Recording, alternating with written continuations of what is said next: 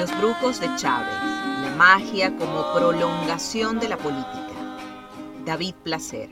Muchos de quienes lo acompañaron antes de la presidencia observan todos estos fenómenos como la imagen divina construida por el propio Chávez para impregnar un aire místico, casi religioso a su persona y a su candidatura.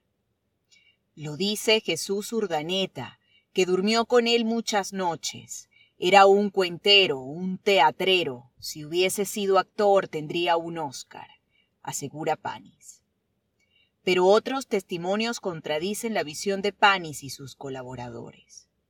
En ocasiones Hugo parecía actuar para él mismo.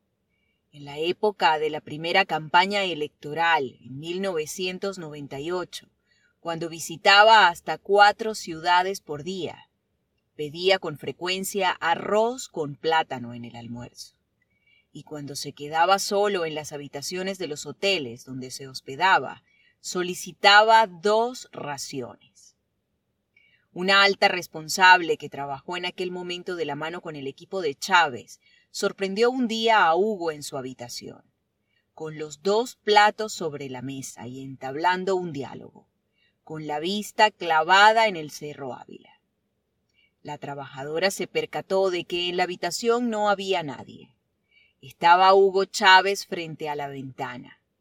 La escena fue suficiente para que sacara sus propias conclusiones. Estaba hablando con Bolívar. Cuando Chávez llegó al poder, aumentaron las relaciones con Cuba y la línea aérea tuvo que inaugurar dos vuelos a La Habana.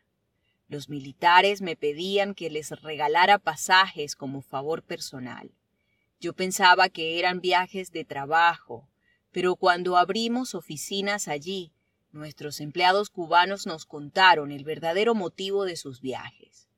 ¿Cuál era? Iban a hacerse el santo, es decir, se iban a iniciar en la santería.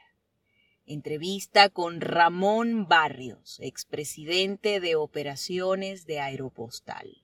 Los brujos de Chávez, la magia como prolongación de la política. David Placer.